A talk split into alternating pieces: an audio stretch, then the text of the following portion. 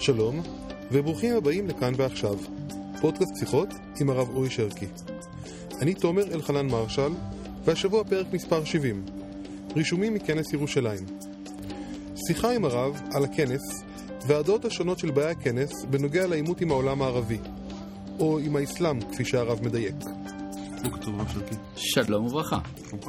בסדר גמור, ואתה?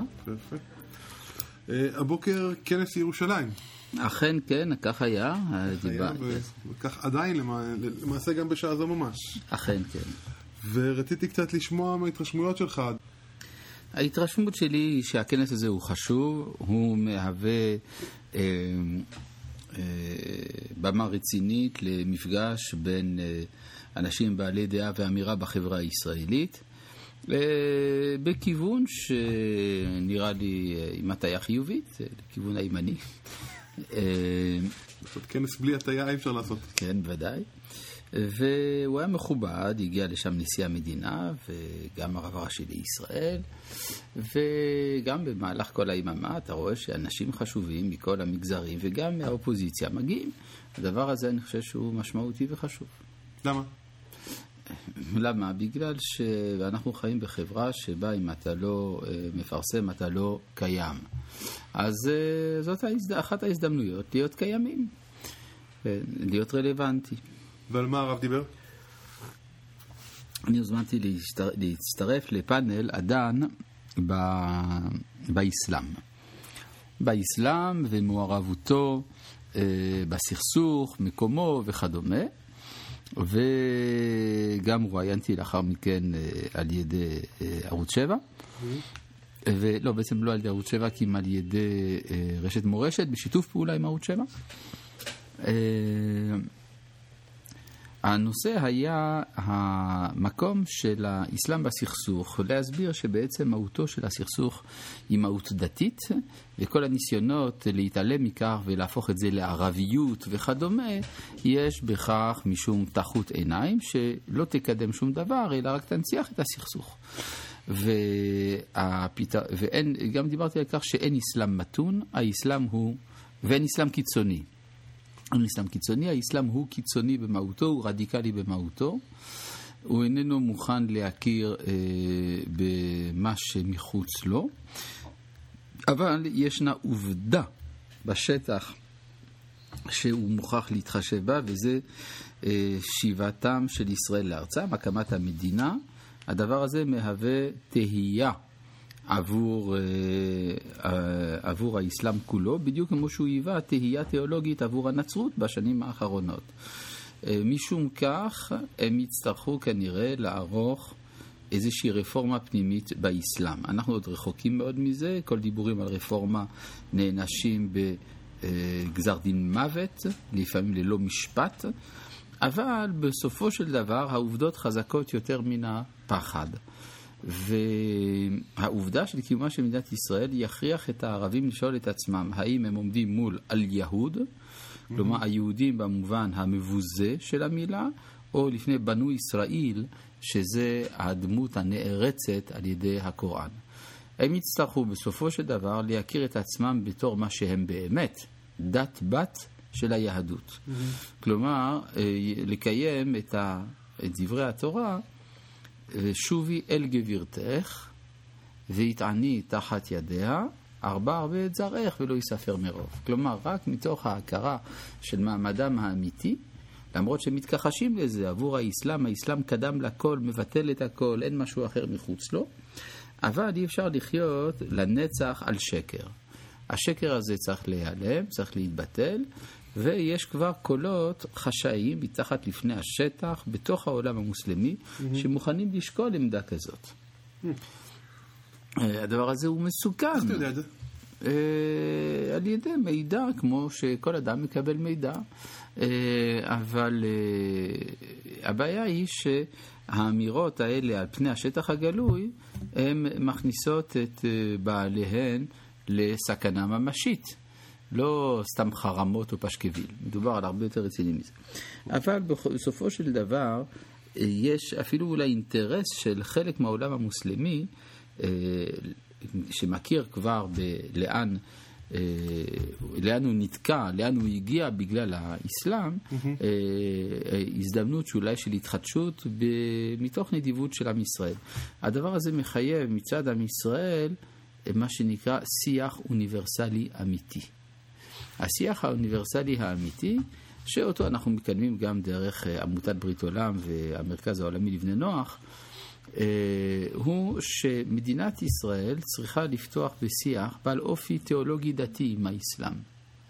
ולהיות מה שאנחנו. כלומר, מאחר ואנחנו נהיה מקובלים על העולם המוסלמי רק כאשר נהיה מה שהננו, דהיינו בני ישראל, הדבר הזה יחייב אותנו לקבל את עצמנו בתור מה שאנחנו. וייתכן שזאת הסיבה של ההיסוסים הגדולים של המערכת הפוליטית לקבל שיח מהסוג שאני מדבר עליו. אבל ייתכן שלא תהיה לנו ברירה, שזאת אלא... הסיבה שהמערכת הפוליטית מהססת? כן, כי הרי היהודים לא כל כך רוצים להיות בני ישראל. הדבר הזה קצת קשה, נותן אחריות, מכביד. אנחנו מעדיפים להיות אל יהוד. אנחנו מעדיפים להיות חלק מן העולם המערבי, דהיינו צלבנים בעיני העולם המוסלמי, ועוד יותר לא מקובלים. היה אחד הדוברים שם שאמר שמדינת ישראל והבעיה הפלסטינאית מהווה פצע פתוח בעולם הערבי. אכן זה נכון. אה, מה שמפרנס את הפצע הזה זה העמדה השמאלנית שכל הזמן נותנת תקוות לעולם המוסלמי שאולי הוא יקים מדינה פלסטינאית, שאולי הוא יוכל בסופו של דבר לחסל את מדינת ישראל וכדומה. מתן נקודות בשטח למתונים המוסלמים שבעל כורחם כובשים עמדות עבור הקיצוניים, בסופו של דבר, ולכן צריך לסגור את הפצע הזה. לסגור את הפצע זה שאנחנו נהיה, נדע שאנחנו מה שהננו, שולטים בארצנו, בכל מלוא רוחב ארצנו, כולה, ומתוך כך אנחנו יכולים להביא ברכה לנו, לערבים ולעולם כולו. ומה באמת העמדות של האנשים האחרים ששמעת בפאנל? אנחנו... זאת עמדה מאוד... אמ, הייתה עמדה מאוד פסימית וקרובה לשלי של פרופסור רפי ישראלי, שרק דבר אחד לא מאמין בזה אפשרות של רפורמה באסלאם. יוצא לפי דבריו בעצם של פתרון לעליות חזק. אני טוען שאומנם רפורמה באסלאם היא דבר כמעט על גבול ההזוי, אבל לא בלתי אפשרי בגלל שינוי המפה.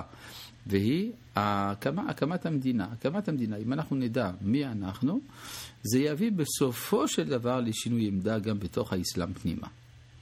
Uh, הייתה עמדה uh, קלאסית של uh, גאון זינגר, העיתונאי שהסביר, ערן זינגר, סליחה, העיתונאי שהסביר שצריך למצוא את, ה, את הסדק שיכול להפריד בין הערביות לבין האסלאם.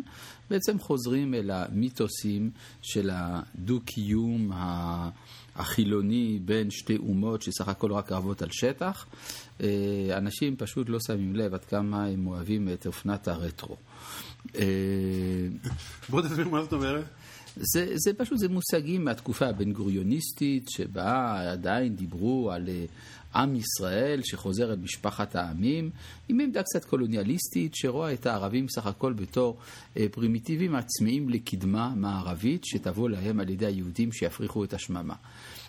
יש בזה עמדה פטרנליסטית, שאיננה מכירה במהות של מי שאתה עומד מולו, ורוצה להחליט בשבילו מיהו. אפשר לטעון את זה גם על העמדה שלי, אבל העמדה שלי לפחות קודם כל מכירה בנקודת הפתיחה האמיתית. נקודת הפתיחה היא שאנחנו עומדים מול האסלאם, לא מול הפלסטינים, ושייתכן בתוך עמדה כזאת לבוא לתבוע שינוי עמדה מצידם. זה לא בלתי אפשרי, הרי אם ראינו שהנצרות היום מדברת בקולות שונים לגמרי ממה שהיא דיברה לפני 80 שנה, אז, וזה דבר מפתיע סך הכל, וכל זה בא בעקבות מדינת ישראל, מדוע שזה לא יתרחש בבוא הזמן גם באסלאם? בעקבות מדינת ישראל, יש שינויים מהותיים בנצרות, הנצרות, הוותיקן 2, אין שינוי הנצרות... מהותי, אבל יש שינוי בשיח. בגלל שאנחנו מהווים חידה תיאולוגית. זאת היא העמדה שאנחנו צריכים להיות מודעים לה. כפי שאני אמרתי בזמנו, בפני קבוצה של... של בפני המטכ"ל בעצם, כל המטה הכללי של צה"ל, שביום שהוקדש לנושא ירושלים, הסברתי להם שהקמת מדינת ישראל מהווה שערורייה מטאפיזית עבור הנצרות, והקמה, ושחרור ירושלים מהווה שערורייה מטאפיזית עבור היהודים. כן, יש לנו פודקאסט על כן, לנו פודקאסט על ה- על ה- על הכנס הזה, ומי שלא שמע ניתן מומלץ. לומר שאם אנחנו רוצים לפתור את בעיית דאעש, אז תורת בני נוח היא הפתרון. מדינת מעניין. ישראל צריכה להקים רשות ממלכתית שתהיה ממונה על היחסים בין היהדות לבין העולם, ולא רק בין מדינת ישראל לגויים, אפילו, אפילו יהיו, יהיו אה, גויים אוהבי ישראל. זאת אומרת, צריך להפוך את הגלגל ולגלות שיש למדינת ישראל שיח כלפי האנושות. מין עוד משרד חוץ כזה?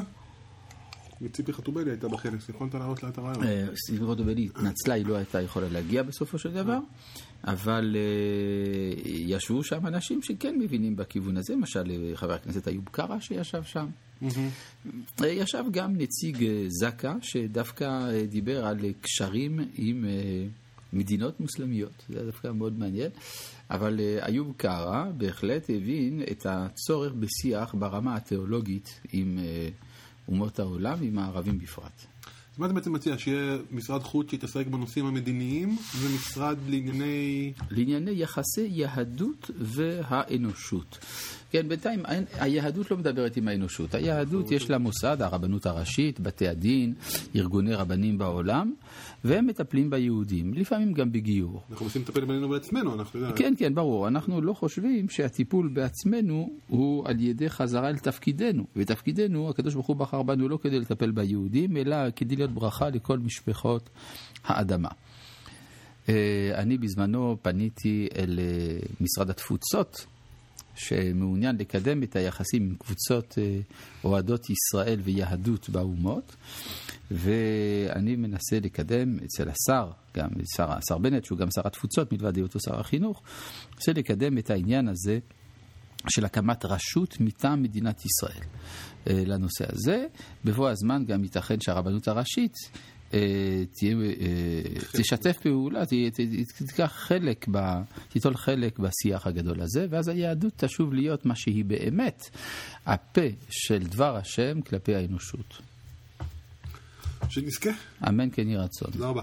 בבקשה.